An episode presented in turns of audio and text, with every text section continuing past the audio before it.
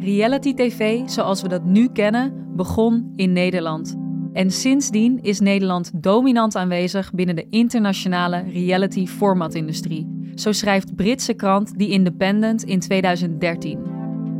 Are you ready for new cheese and sleaze reality TV from the Netherlands? From phone-in votes to choose foster parents to game shows where vital organs are the prize. The latest reality shows from the country that gave us Big Brother are more extreme than ever. The Dutch are experiencing a new golden age in trade, the export of TV formats. Nederland bedenkt en verkoopt formats bij de vleet. Zo was er, toen dit artikel werd gepubliceerd, een programma-idee waarbij pleegouders op tv zouden strijden voor een pleegkind. Die Independent stelt, er komt wel heel extreme reality uit Nederland. Je luistert naar Hoe Oké is Reality TV, waarin ik erachter probeer te komen of ik met een gerust hart en kalm geweten kan blijven kijken naar reality-televisie. In de vorige aflevering hoorde je hoe reality tv in Nederland opkwam en hoe het al snel uitgroeide tot een tv-genre met vage ethische grenzen.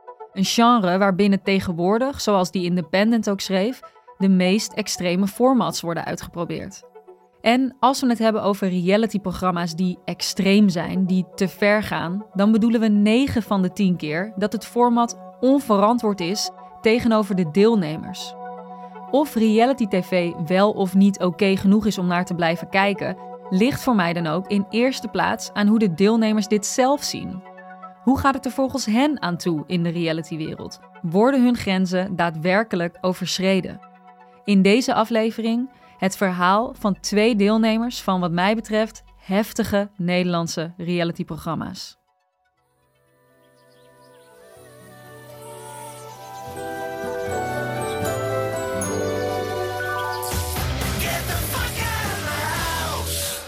Een huishoudpot met daarin €100.000.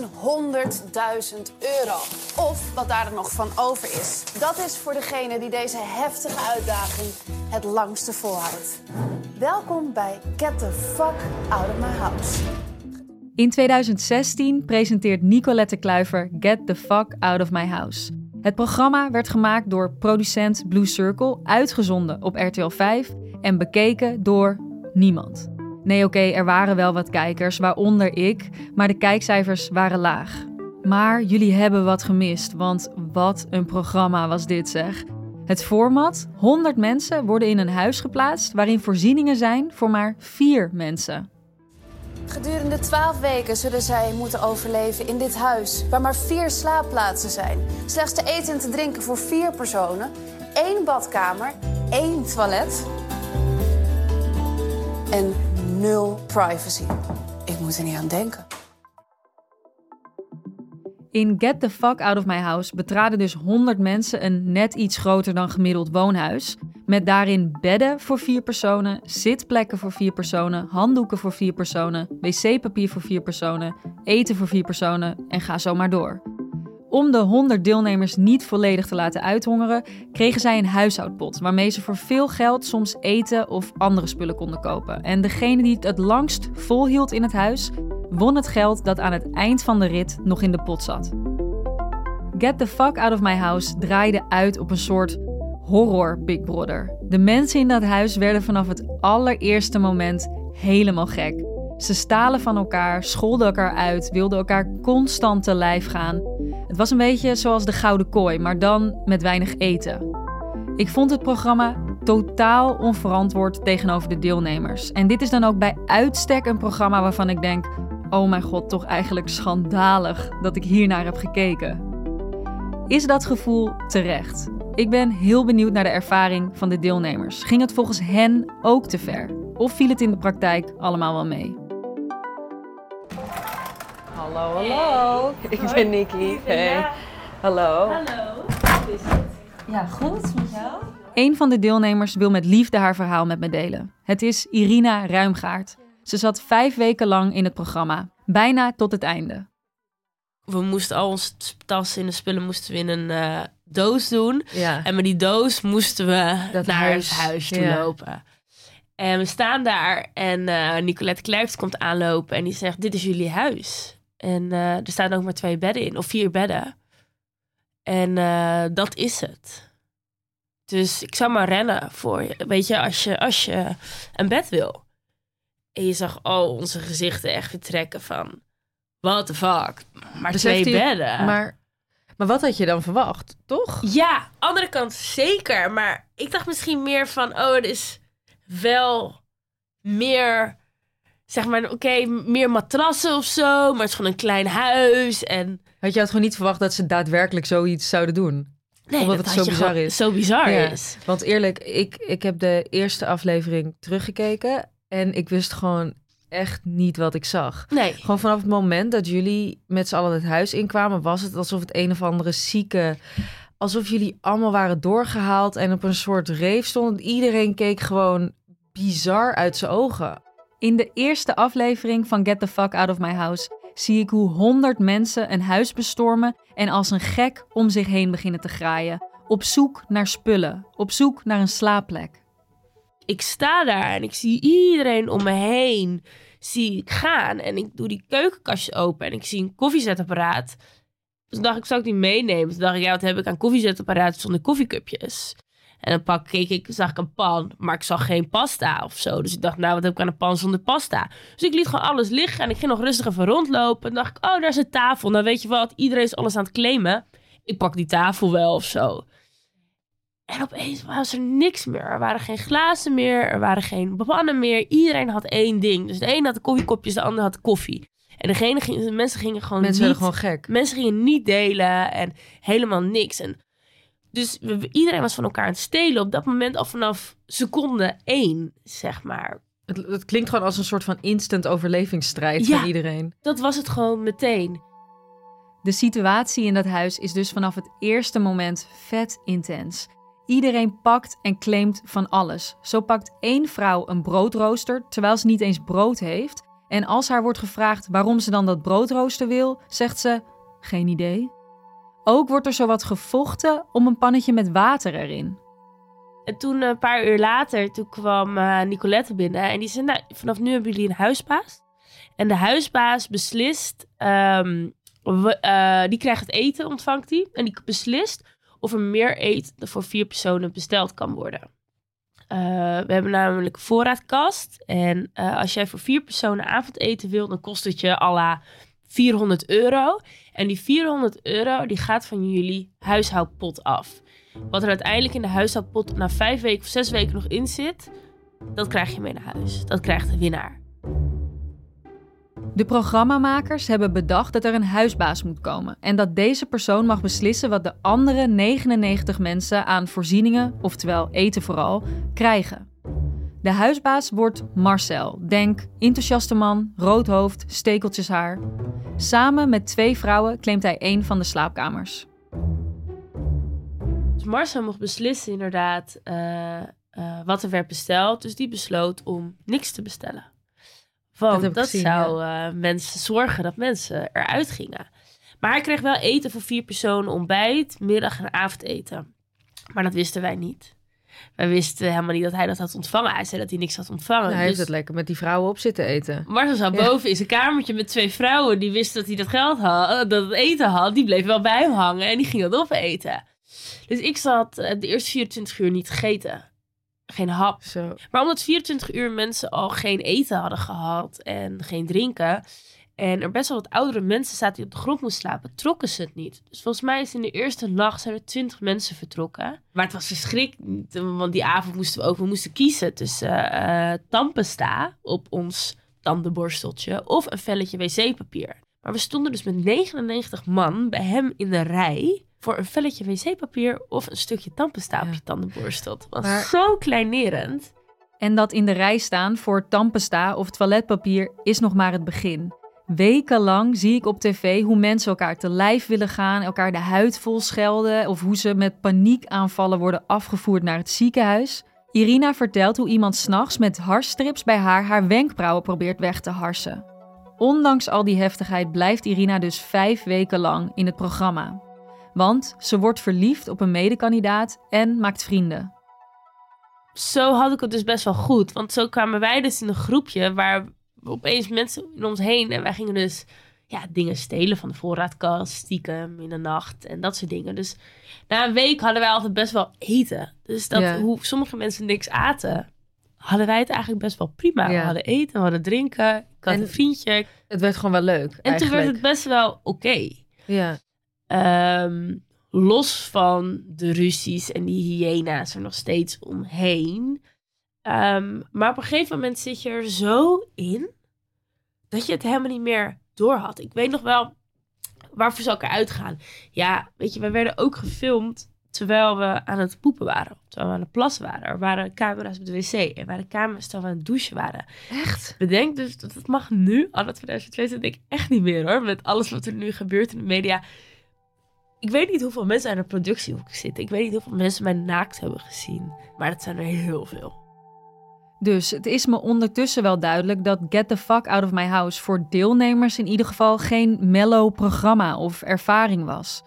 Maar ik vraag me af, hoe was het eigenlijk voor het productieteam? Hoe keken zij aan tegen dit alles? Het format was denk ik één groot experiment. Ze hadden dit nooit verwacht.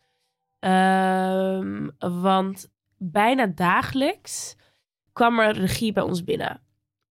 Sowieso hadden we natuurlijk gewoon 24 uur camera's. En was er altijd wel een soort producer. Er was 24 uur bewaking, was 24 uur EHBO.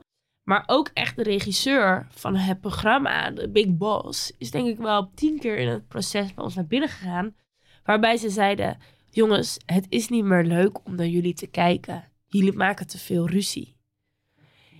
En zeiden ze, oké, maar wat wil je dan doen? En dan kwamen ze dus 's avonds, kwam Nicolette Kluivert kwam dan binnen. Ja, we hebben een stok. Je mag alleen maar praten. Jullie gaan nu in een rondje zitten en je mag alleen maar praten als je een stok hebt. En dan moet je gaan vertellen wat je voelt. En dan werkte dat dus heel erg goed. En dan gingen we allemaal vertellen hoe we ons voelden in de groep. En dan waren we dus daarna allemaal meer harmonie. En dan waren we dus 2 dagen lang ook weer allemaal bevriend met elkaar. En toen kwamen ze naar binnen. Ja, maar jongens, wat jullie nu doen is niet leuk voor televisie. Het is veel te gezellig. Jullie mogen, weet je... Hey, Irina... Weet je wel dat hij... Weet je nog die sigaret die je kwijt was? Die heeft hij gestolen. Zodat ze dan weer ruzies gingen maken. Of ze stopten 4 mensen in een hok. En dan zei Nicolette Kluivert naar die en die. Jullie moeten nu in een hok. En moesten ze in een hokkamer. En dan wisten we niet wat daar gebeurde. En dan moesten ze dan 24 uur blijven. En dan gingen wij natuurlijk denken, ja, wat moet ze eruit? Of wat gebeurt daar? En allemaal van dat soort dingetjes deden ze erin om het te sturen. Maar ze wisten zelf elke keer eigenlijk helemaal niet wat ze gingen doen. En toen hebben ze een moment gehad waarbij ze dachten van, oh ja, misschien gaan we te ver. Dus toen hebben we een psycholoog in het huis gekregen. De laatste 2 weken. En dat kon je dan verplicht mee spreken. Alleen... Het punt was dat wij natuurlijk 5 weken in het programma zitten... dat we niet wisten wie we konden vertrouwen.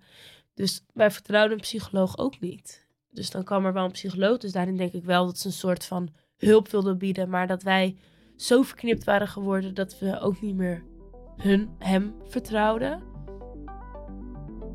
Het klinkt voor mij eerlijk gezegd een beetje alsof de makers ook maar wat deden... Get the Fuck Out of My House was voor hen een soort sociaal experiment. En zoals mediawetenschapper Linda Duits in de vorige aflevering vertelde... wordt wel meer reality show gebracht, als zijnde experiment. Maar goed, wat was dan de uitkomst van dit experiment? Volgens de distributeur van Get the Fuck Out of My House... bewijst dit programma dat hell is other people. Althans, dit is wat zij schreven in de reclametekst... bij hun inzending voor een competitie van de International Format Awards in 2017. Het programma won hierbij ook trouwens de award voor Best Competition Reality Format. Dus het beste competitiegedreven reality format. En het programma werd hierna aan verschillende andere landen verkocht. Ik moet hand in eigen boezem steken. Ik heb destijds genoten van Get the Fuck Out of My House. Maar hier kom ik later op terug, op waarom ik dit soort dingen kijk. Ik vraag me voor nu vooral af, hoezo kon dit gemaakt worden? Hebben makers gewoon vrij spel? Hoeven zij zich helemaal niet te verantwoorden... en kunnen zij van alles uitproberen met mensen, zelfs de meest onethische formats? En daarbij, wie bepaalt eigenlijk of iets onethisch is? En daarbij, wat is ethiek nou eigenlijk ook alweer precies? Ik weet niet eens of ik dat überhaupt echt weet. Zoveel vragen en daarom even een kort college mediaethiek van de enige echte mediaethicus van Nederland. Ja, ik kan dat een beetje netjes voorstellen. Ja. Zo. Ja. Ik ben Huub Evers. Ik ben docent media-ethiek geweest aan de Fontys Hogeschool Journalistiek. En in de laatste 6-7 jaar van mijn baan daar ben ik lector geweest. Dus dan hou je je bezig met onderzoek op het gebied van de media-ethiek. En ik ben op dit moment nog ombudsman van de regionale krant De Limburger. Hoe zou u nou dan media-ethiek omschrijven? Nou, de media-ethiek houdt zich bezig met het analyseren van morele dilemma's die zich in de media-industrie voordoen. Welke dilemma's doen zich daarvoor? Vragen in de zin van, ja, mag dat wel? Kan dat wel? Hoe kunnen we dat nou het beste doen? Dilemma's. En de ethiek houdt zich bezig met het bestuderen van die dilemma's. Met het ontrafelen en analyseren daarvan, zeg maar. Maar ook welke aspecten zitten daaraan, welke normen en waarden zijn in het geding, welke belangen spelen mee, bij privacybescherming bijvoorbeeld. En hoe kom je daar uit? Welke oplossing of voorlopige oplossing kun je daarin vinden? Ethiek is een onderdeel van de filosofie. Het houdt zich bezig met het bestuderen van normen en waarden. Ethiek bestudeert dus de moraal. Wat is moreel juist om te doen? Wat vinden we wel kunnen, wat vinden we niet kunnen? De ethiek kijkt naar hoe wij die vragen beantwoorden. En Huub Evers houdt zich als media-ethicus bezig met hoe er met dit soort vraagstukken wordt omgegaan in de mediawereld. Ethiek klinkt een beetje als iets subjectiefs of zo. Want wat de een wel vindt kunnen, vindt de ander niet kunnen. Maar hoe wordt dat dan bepaald? Nou, meestal is het zo dat ethische regels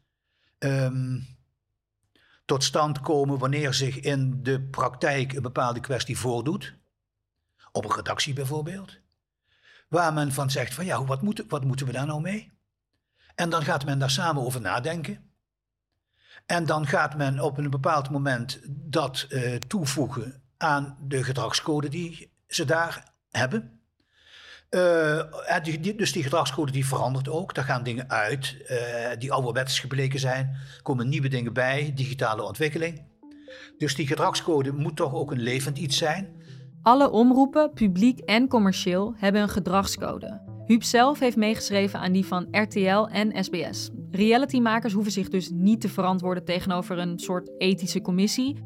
Maar ze hebben wel een gedragscode of een protocol waarin staat wat wel en niet verantwoord is.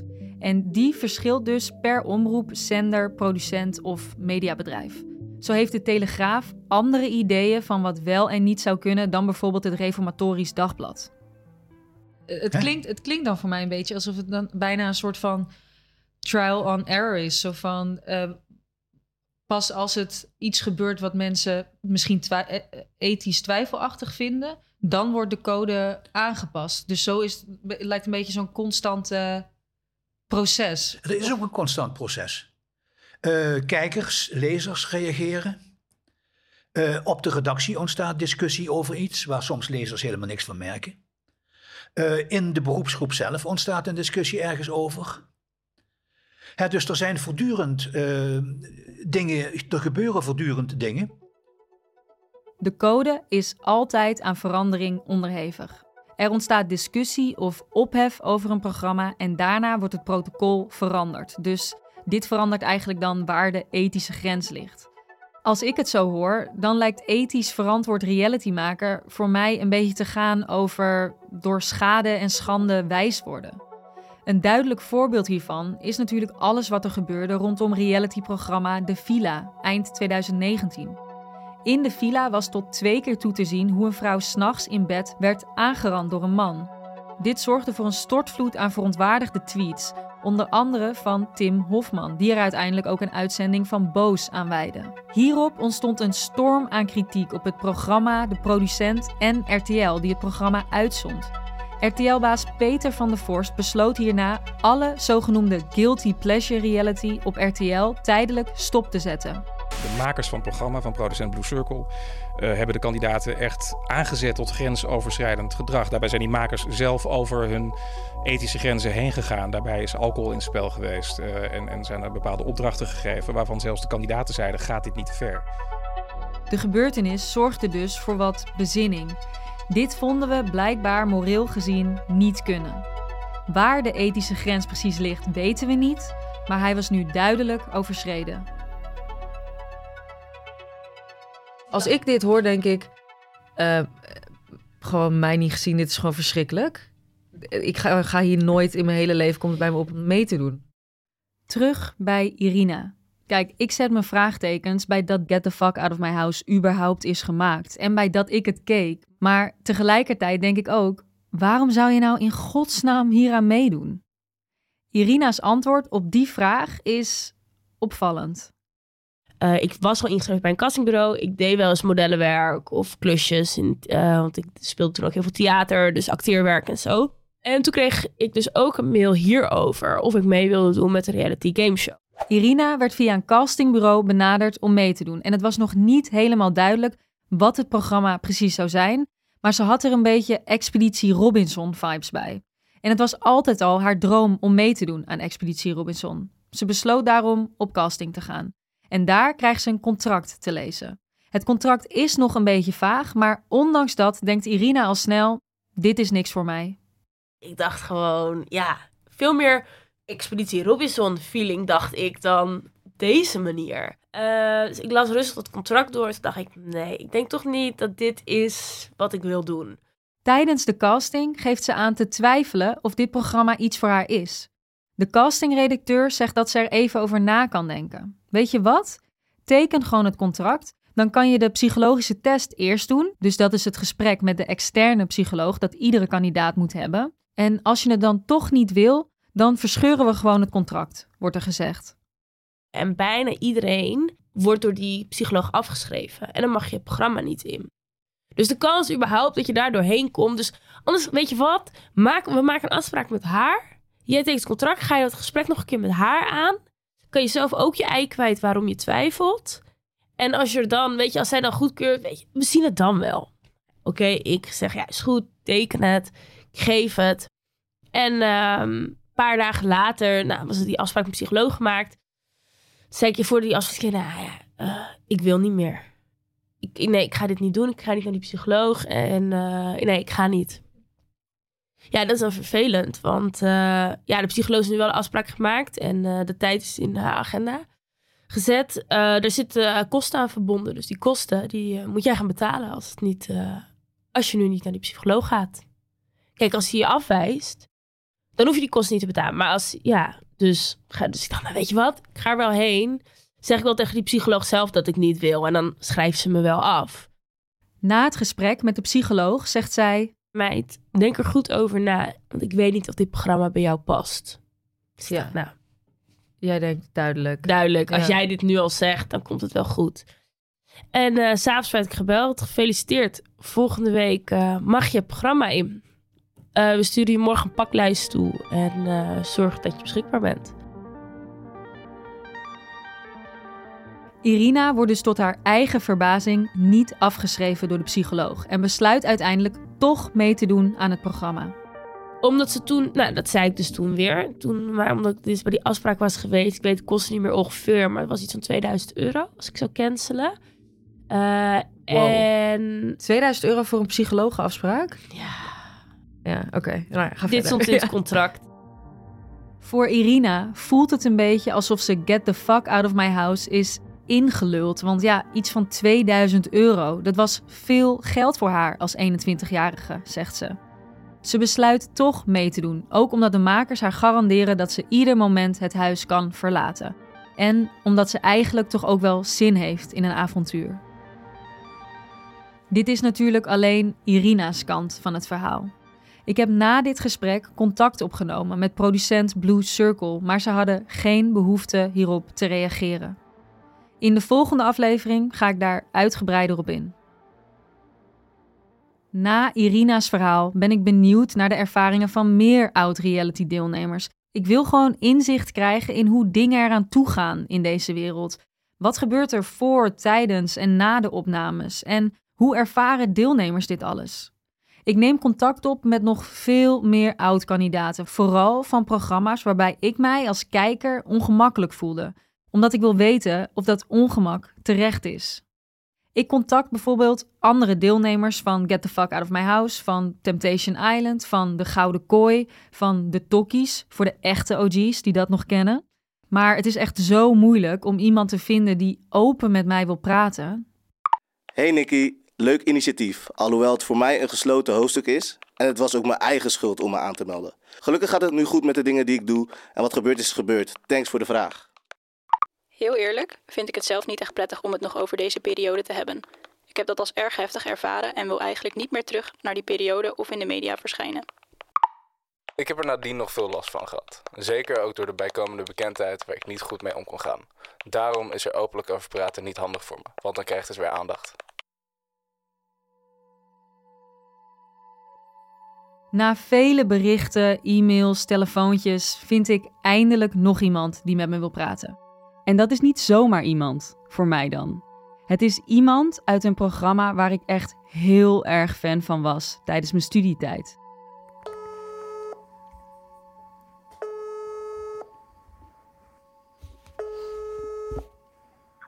Hey, sorry.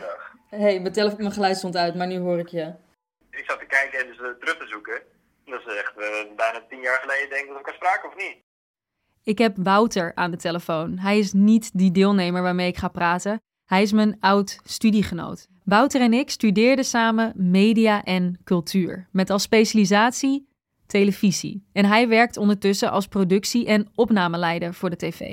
Maar voor onze studie schreven we ooit samen een paper over een destijds nieuw programma dat heel populair zou worden. Maar goed, ja, ik ben nu dus met die podcast bezig en daarom wilde ik natuurlijk onze paper terugzien. Weet jij nog waarom jij of wij dat wilden schrijven over dit programma destijds? Misschien, ja, dus ik denk dat we net de eerste aflevering gezien hebben en daar gewoon zo hard om moesten lachen. Dat we dachten, oh ja, fascinerend en we moeten nu iets over reality tv schrijven. Het programma waar het over gaat is Holland in da Hood. Het werd uitgezonden op RTL 5 in 2011, geproduceerd door iWorks. Het format, een groep Nederlandse mannen met ambities om het te maken in de hiphop als rapper, gaat naar Los Angeles om daar de plaatselijke hiphop scene te leren kennen. En daar moeten ze allerlei hiphop gerelateerde opdrachten doen en ze doen aan het einde van het programma dan auditie bij een groot Amerikaans platenlabel. Ja, precies. Ja. Okay, en ook, einde. Ja, het was hier... Wacht even, want... Ik moest zo lachen. De hoofdvraag is... Hoe worden polderrappers gerepresenteerd in het programma Holland in da Hood? Sowieso heb jij... En verder de polderrappers. Ik kijk daar nu naar. Oh mijn god. Maar sowieso heb jij het woord polderrappers erin gezet. Nee, ik denk dat polderrappers... En dat is dus... dat is al een valkuil. Want als je polder en rapper tegenover elkaar zet... Wat eigenlijk al een soort... tegenovergestelde zijn. Maar ik denk dat polderrappers ook gewoon in het programma zelf zat. Ik denk niet dat we het zo bedacht hebben. Polderrappers. Zo werden de deelnemers van het programma genoemd. Ze waren namelijk allemaal geboren en getogen in kleine Nederlandse dorpen of steden. Dus in de polder, zogenaamd. En die tegenstelling tussen de polder en rappen, de polder en de hip-hop scene van LA, die was groot. En die tegenstelling uitvergroten... Dat was waar het programma om leek te draaien.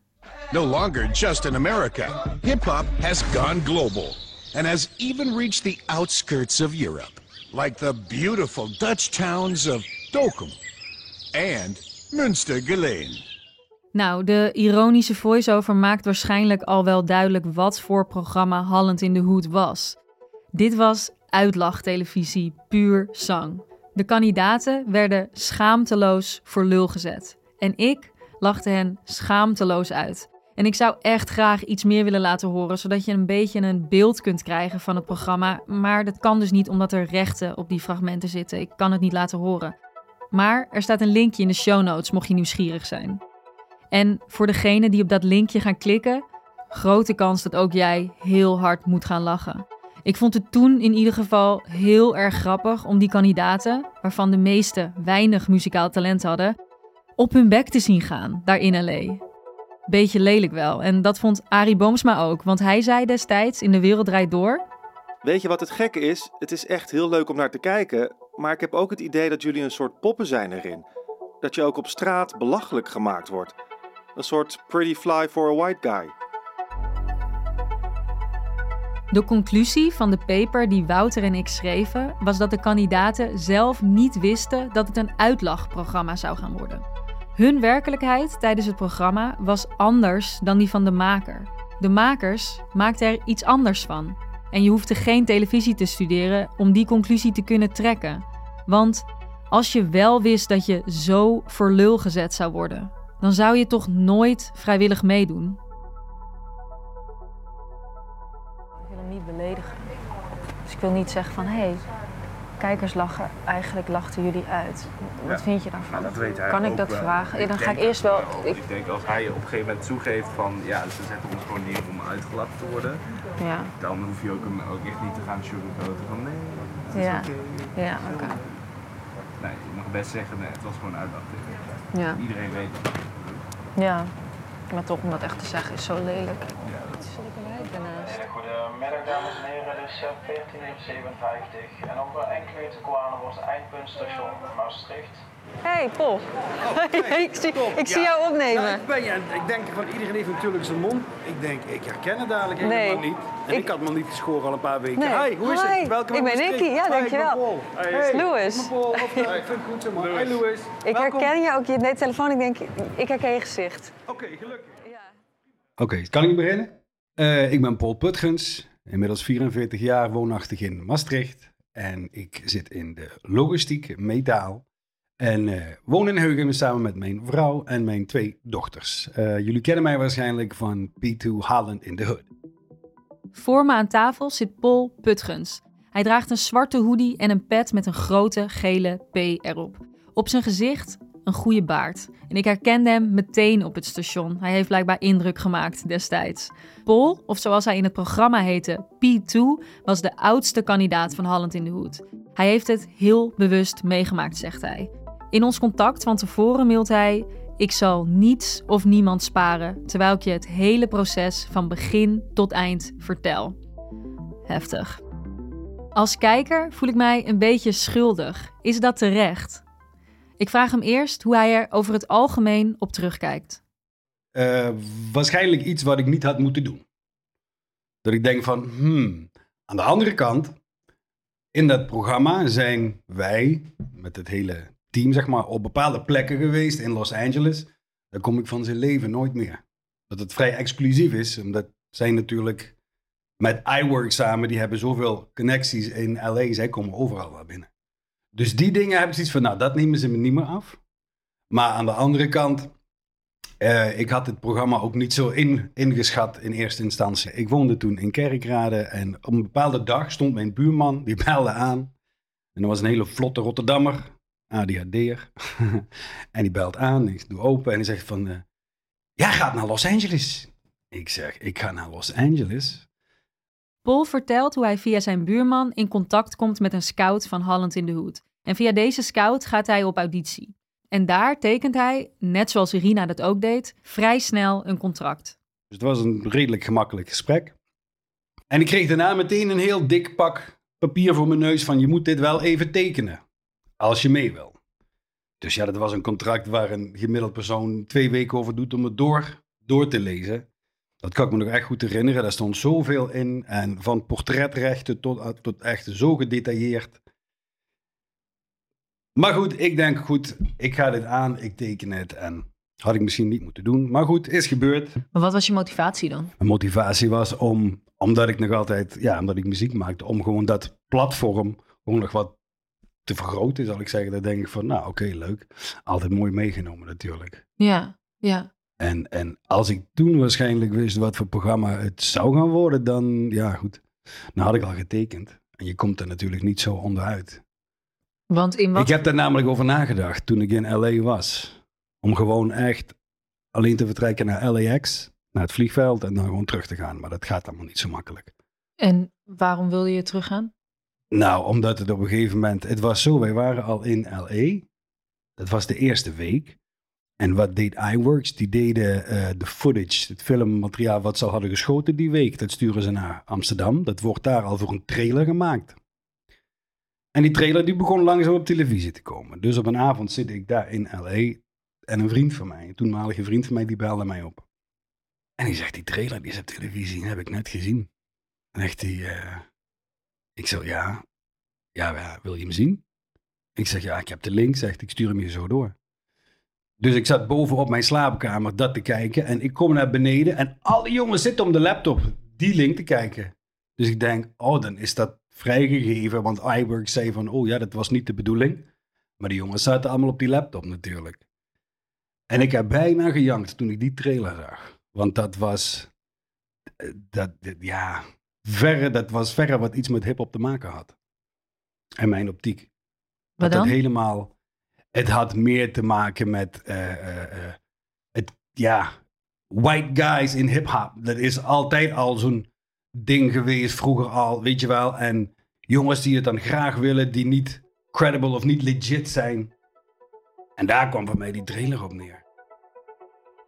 Bij het zien van de voorlopige trailer beseft Pol in wat voor programma hij zit. Hij beseft dat hij zal worden uitgelachen. Hij gaat geframed worden als een neppe witte gast. Zoals Arie Boomsma in DWDD dus zei, pretty fly for a white guy. Ja, want waar dacht je dat het over zou gaan? Nou, de informatie wat ze op mij hadden, wat mij verteld werd... En destijds bij die auditie had ik natuurlijk nog niet veel contact met mensen van iWorks... maar wel met die En die vertelde waarschijnlijk wat ze hem ook hadden gezegd... van nou, we gaan gewoon een hiphop programma maken over de West Coast scene. Daar gaat het over. Ik kon me daar in eerste instantie niet veel slechts bij indenken. Ik denk van, oké, ja, cool. Omdat hij nu eenmaal een contract had getekend, besluit Pol dus in L.A. te blijven. Ook al vermoedt hij dat het programma anders gaat zijn dan hij van tevoren voorgespiegeld had gekregen.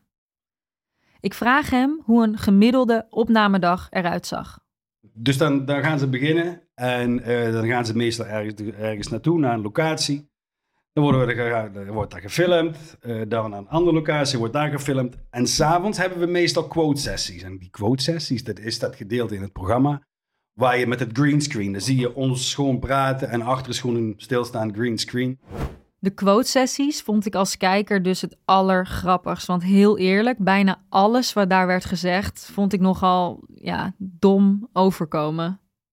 En het is dan in een hotel opgenomen waar iWorks zelf zit. Dan hebben ze 1 of 2 kamers als een greenscreen ingericht... met een doek en camera's en alles erom en eraan. En dat was mindfucking. Dat was echt mindfucking. Zo heb ik dat echt ervaren. Dan ging ik daar naartoe. En je bent in een kleine kamer. 3 mensen met camera's en vragen. En dat gaat helemaal nergens meer over. Want daar heb ik ook een paar keer oneenigheid gehad in die kamer met hun... van dat ik zeg van, dat ga ik niet doen. Wat dan? Nou, op een gegeven moment, in een van de afleveringen kwam het N-woord kwam daar naar boven. En bij die quote-sessie zegt ja, we gaan het nou daar en daarover hebben. Kun je dat woord even zeggen? Ik zeg, hoezo? Ja, dat de kijker weet waar we het over hebben. Precies zo. Ik zeg, nee, ga ik niet doen. En toen begonnen die cameramensen natuurlijk... Kun je het gewoon niet even zeggen, man. Weet je wel, als je met een nummer mee rapt of zo, dan waar het in zit, zeg je het ook mee. Ik zeg, ga ik in ieder geval niet doen. Nou, dat soort dingetjes in zo'n kleine ruimte.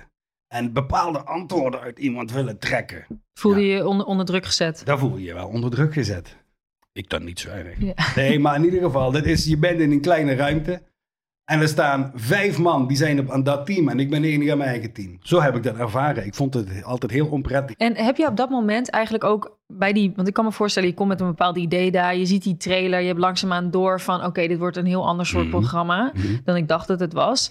Heb je die makers daarop aangesproken? Heb je met hun daarover gehad? Van, hey, is dit eigenlijk wat jullie aan het doen zijn? Ja, zeker. Maar zij waren, dat is wat ik zeg, zij willen allemaal hetzelfde product. Dus zij doen gewoon heel... Ja, ik wil niet zeggen laks, maar zo van... nee man, wat gewoon een leuk programma, man. Nee, dat moet je niet zo zien. Het wordt hartstikke dope en dat gaat iedereen te gek vinden. En dat is wat je als reply krijgt van hun. Dus we hebben het dan over 2 hele andere dingen. Zij willen een heel ander product dan wat ik gehoopt had dat het misschien zou worden. Ze hadden het over 2 heel andere dingen. Pol en de makers. Het illustreert hoe de verschillen in belangen tussen makers en deelnemers zich in de praktijk kunnen uiten. Het laat een duidelijk machtsverschil zien. Een volwassen man met, zo schat ik het even in, sterk karakter voelt zich niet goed bij zijn deelname, bij wat hij moet doen in het programma. Maar hij ziet geen mogelijkheid hier iets aan te veranderen. Hij had nu eenmaal dat contract getekend, dus zijn consent gegeven. Dus dat was echt zo'n stapel, zeg jij? Een dik pak papier. Ja. En heb je het doorgewerkt? Nee, natuurlijk niet. Nee? Nee.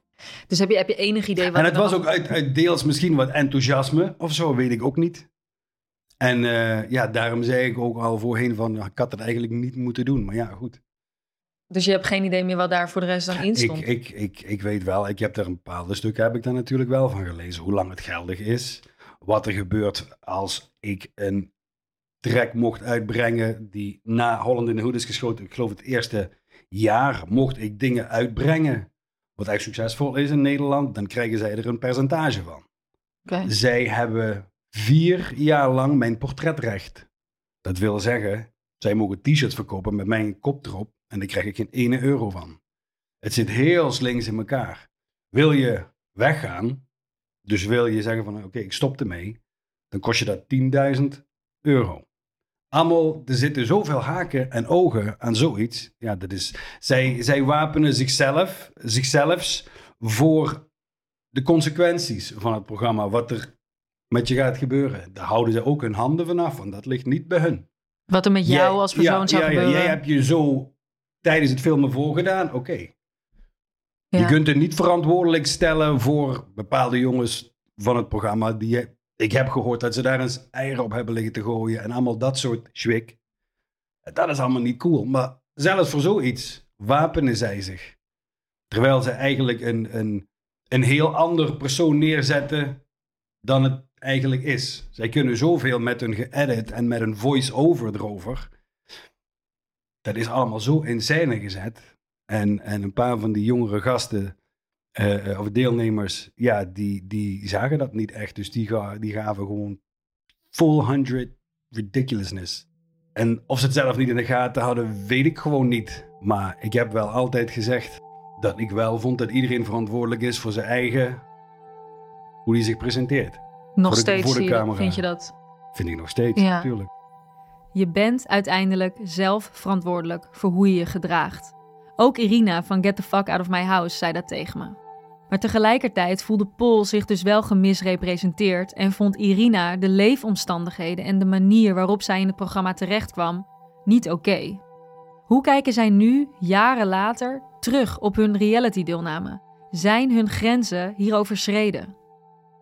Meestal als ik eraan terugdenk, zeg maar, dan heb ik toch wel zo'n shivers on my back. Dus ik heb van... En een aantal leuke dingen, dan denk ik, dat was wel leuk. Maar overal was het eigenlijk, ja... Nee, ik zou het absoluut niemand aanraden om hier gewoon aan mee te doen. Weet je wel? Reality TV in general. Zou ik het nog een keer ooit doen? Nee. Nooit. Nee, echt niet. Waarom niet? 1, omdat ik zo over mijn grenzen ben heen gegaan. Ik zei van... Weet je, alleen aan dat naakt douchen. Of weet je, mensen kregen echt paniekaanvallen daar. Zijn mensen naar het ziekenhuis gegaan door paniekaanvallen. Iemand ging KO. Mensen hadden voetenschimmel, infecties. Omdat we hadden natuurlijk ook maar 4 handdoeken. Hè? Dus we moesten met elkaars handdoeken gaan schoonmaken. Mijn tandenborstel was na een tijdje kwijt. Ik had geen nieuwe tandenborstel. Heb ik spijt dat ik heb meegedaan? Nee. Ik heb zoveel dingen geleerd. Dat ik eigenlijk alleen maar aan het werk was. En daar kreeg ik heel erg rust. Maar hoe denk jij dan over de makers van het programma? Ja, die zie je als zo'n antichrist ongeveer. Dat ik denk van, dit is gewoon... ik vind het takes some balls. Hè? Als jij mensen gaat exploiteren, op televisie komt en er komt een voice-over op. En het klopt allemaal helemaal niet meer. En jij werkt daar aan mee. Ja, dan vind ik je best wel een Nou, daar hou ik niet zo van. Zou jij zelf reality kunnen maken? Of willen maken? Ik denk als ik de keuze heb, dan is het niet direct wat me trekt. Nee. Maar ja, van die realityprogramma's zoals een Holland in da Hood... Ja, daar geniet ik echt vanzelf ook van. Dus dan zou ik het ook wel kunnen maken. Ja. Oké, ja, want dat is wel een verschil. Ik weet niet of ik het zou kunnen. Als in, of ik me goed zou voelen erbij, toch?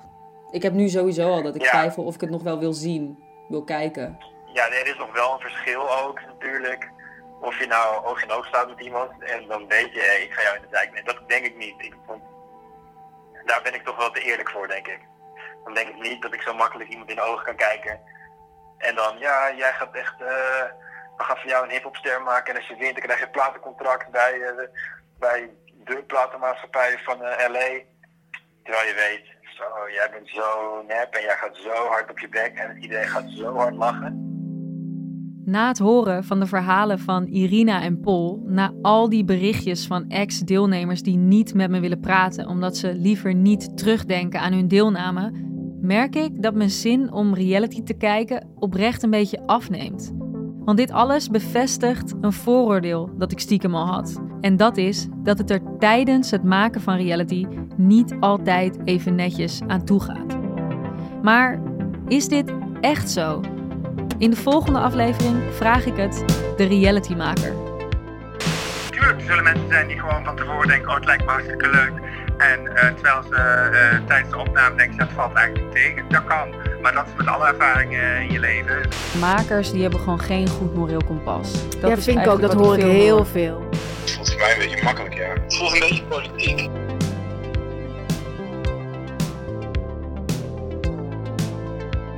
Hoe oké is reality tv wordt gemaakt door mij, Nikki Koppes, en is een productie van Geuren en Kleuren Media.